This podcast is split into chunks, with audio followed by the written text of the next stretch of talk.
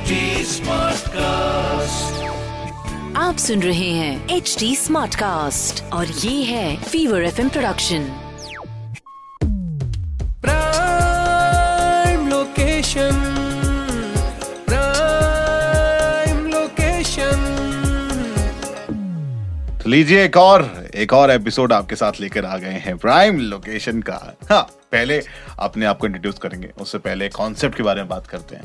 आप एक सिंपल सी चीज़ जान लीजिए कि हमारे देश में जब भी बात होती है ना एम्प्लॉयमेंट की तो रियल एस्टेट एग्रीकल्चर सेक्टर के बाद सबसे बड़ा सेक्टर है एम्प्लॉयमेंट प्रोवाइड करने वाला। एंड रियल एस्टेट इंडिया के टोटल जीडीपी में 10 परसेंट का कंट्रीब्यूटर भी है। एंड ऐसा भी एक्सपेक्ट किया जा रहा है कि अगले 10 सालों में ये सेक्टर 30 परसेंट से ग्रो होने वाला है। So I am sure it can be a great investment option as well जी हाँ मेरा नाम है वैभव साथ में सोना। आप सुन रहे हैं पॉडकास्ट ऑफ़ प्राइम लोकेशन वो हो सो प्राइम लोकेशन इस शो का मोटिव आई एम श्योर अभी आपने पहले के जो हमारे एपिसोड सुने होंगे अब आपको क्लियर हो गया होगा। लेकिन in case you are a new listener to this podcast तो मैं बता दूँ इस शो का मोटिव है आपको रियल एस्टेट में इन्वेस्ट करने खरीदने बेचने में होने वाली छोटी बड़ी प्रॉब्लम्स का एक्सपर्ट सोल्यूशन देना। और साथ ही आप हमेशा रियल एस्टेट रेडी रहे उसके लिए हर ज़रूरी नॉलेज को भी आप तक पहुंचाना। बहुत ही सही। तो भाई ये नॉलेज के साथ साथ ना हम कुछ ऐसे सवाल हैं जो जहन में आते रहते हैं ना उनको हम यहाँ पर दूर करते हैं। अब एक सेगमेंट हमारा वायरल सवाल।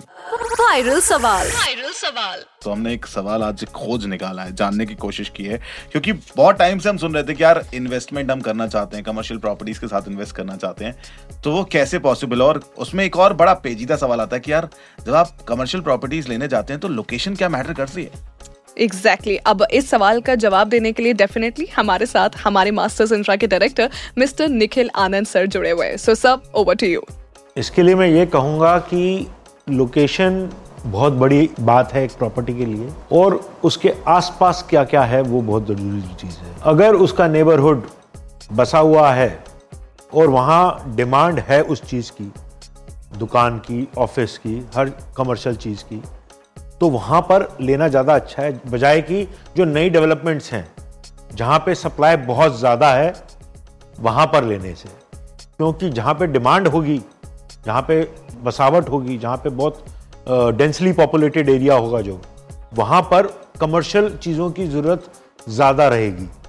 क्योंकि रोज़मर्रा की चीज़ें भी, काम करने के लिए बिज़नेस के लिए ऑफ़िस की भी, वहीं पे वॉक टू वर्क जैसे एक कॉन्सेप्ट है। जहाँ पे ज़्यादा डेंसिटी है लोगों की, वहाँ पे अगर आप लेंगे, वहाँ डिमांड ज़्यादा रहेगी। जब बजाय कि वहाँ पे, जहाँ पे नई डेवलपमेंट्स हो रही हैं, वहाँ सप्लाई बहुत ज़्यादा है तो वहाँ पे डिमांड आने में वक्त लगेगा।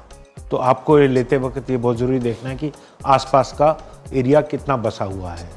उस हिसाब से आप लीजिए thank you so much Nikhil आपकी एक्सपर्ट एडवाइस से आई होप यू नो बहुत सारे लोगों के जहन में जो सवाल बना हुआ था वो अब दूर हो गया होगा। So that's why that's why this segment is you know really important और साथ ही आप लोगों को भी लगता है कि भाई आपके कोई जहन में सवाल है तो please connect with us we are available on WhatsApp as well 9506 104 104 exactly अब पता है आगे बढ़ते बढ़ते ना वैभव रियल एस्टेट का एक बहुत ही इंटरेस्टिंग टर्म हमारे सामने आया है।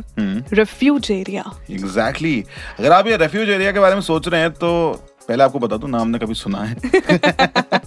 और ना ही इसके ऊपर मैं कोई गेस करना चाहता हूँ। एग्जैक्टली क्योंकि हमारी रियल एस्टेट की डिक्शनरी है तो गेस तो हम नहीं करेंगे हम सीधा डिक्शनरी के पास पहुँचेंगे। Real estate dictionary so according to our real estate की डिक्शनरी रेफ्यूज एरिया बिल्डिंग की ऐसी लोकेशन होती है जिसे डिज़ाइन किया गया है लोगों की जान बचाने के लिए। किसी इमरजेंसी या आग लगने की सिचुएशन में जब इवैक्यूएशन सेफ़ या पॉसिबल नहीं हो पाता है तब लोग रेफ्यूज एरिया में ही वेट करें जब तक उन्हें कोई बचाने के लिए ना आ जाए। Exactly exactly. और साथ ही साथ रेफ्यूज एरिया में ना पानी के स्प्रिंकल्स लगे होते हैं। इस एरिया को खाली रखा जाना चाहिए और सिर्फ़ इमरजेंसी के वक्त ही यूज़ किया जाना चाहिए। रेफ्यूज एरिया बेसिकली फ्लोर्स के पेरिफेरी यानी कि बाहरी सिरे में ही होता है और कम से कम एक साइड से ओपन टू एयर होता है। Exactly as per the national building code refuge area ऐसी बिल्डिंग में प्रोवाइड होने चाहिए जिनकी हाइट 24 मीटर से ज़्यादा हो। रेफ्यूज एरिया के एग्जैक्ट स्पेसिफिकेशन के लिए आप अपने स्टेट की लोकल डेवलपमेंट कंट्रोल रेगुलेशन को फॉलो कर सकते हैं। राइटली right अब ये रियल एस्टेट की डिक्शनरी ने हमें रेफ्यूज एरिया का तो मतलब बता दिया है लेकिन साथ ही साथ यार वैभव बिल्डर्स का रेरा में रजिस्ट्रेशन बहुत ज़रूरी है। Yes. हमें पता है राइट बिना रेरा रजिस्टर्ड बिल्डर के प्रॉपर्टी भी नहीं लेनी चाहिए। Exactly exactly. और ब्रोकर का भी रेरा में रजिस्ट्रेशन होना चाहिए क्या? आई थिंक ब्रोकर का रेरा में रजिस्ट्रेशन क्यों ही होगा? ब्रोकर का तो चलता होगा यार।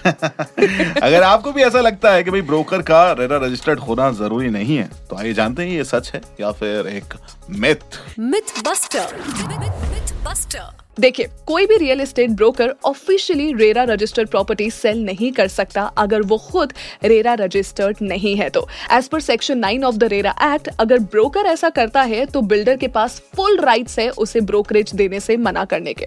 हाँ लेकिन यहाँ पे एक और चीज़ है। अगर प्रॉपर्टी रेरा रजिस्टर्ड नहीं है हम्म। उसमें ये रूल एप्लीकेबल नहीं होता है। और ब्रोकर बिना रेरा रजिस्टर्ड हुए ओल्ड रीसेल प्रॉपर्टी बेच सकता. है। Rental lease and license deals भी करवा सकता है।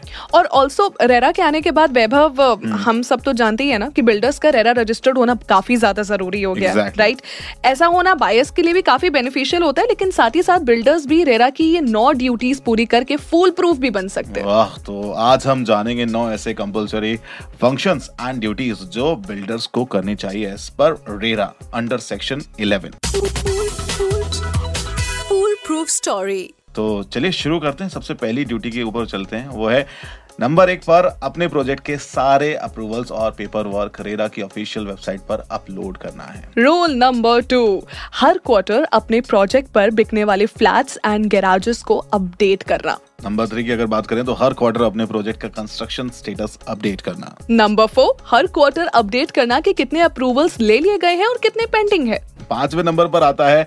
बिना रेरा अप्रूवल्स के अपने प्रोजेक्ट की मार्केटिंग या सेलिंग ना करना। इसी से जुड़ा हुआ छठा नंबर नो फॉल्स एडवर्टीजमेंट जो भी ब्रोशर में बिल्डर ने दिखाया है वो सारी एमिनिटीज देना काफ़ी ज़रूरी है। मान लीजिए ब्रोशर में स्विमिंग पूल दिखाया गया है तो प्रॉपर्टी में पूल होना ही चाहिए। एग्जैक्टली नंबर सात की अगर आप बात करेंगे तो अपने ब्रोशर में अपना रेरा रजिस्ट्रेशन नंबर प्रिंट करवाना स्टेट रेरा वेबसाइट के लिंक के साथ। नंबर एट होम बायर्स को टाइमली पोजेशन देना वो भी ऑक्यूपेशन सर्टिफिकेट मिलने के बाद। चलिए आखिरी नंबर की बात करते हैं। जितने भी लोगों को फ्लैट अलॉट किया गया है उनकी एक सोसाइटी का या फिर एक एसोसिएशन फॉर्म करना राइट फ्लैट्स को बायर्स के नाम पर ट्रांसफ़र करना कॉमन एरिया को एसोसिएशन के नाम पर ट्रांसफ़र करना through a registered conveyance deed exactly I hope अब ये सारे जो रूल्स है ना ये सारी ड्यूटीज़ पूरी करके आप फुल प्रूफ ज़रूर बन गए होंगे। एंड ऑन दैट नोट हमारे पॉडकास्ट का यहाँ पर अंतिम समय आ चुका है। आज के एपिसोड का सिर्फ़ अंतिम हाँ। समय यहाँ पर आया है। सो so, ये एपिसोड आपको कैसा लगा प्लीज़ बताना मत भूलिएगा in the comment section below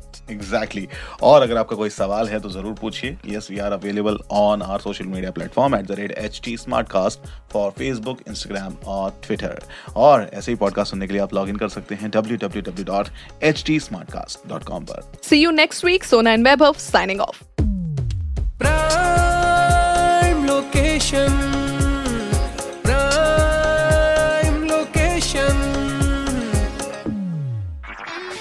आप सुन रहे हैं एच डी स्मार्ट कास्ट और ये था fever FM production H smart Smartcast.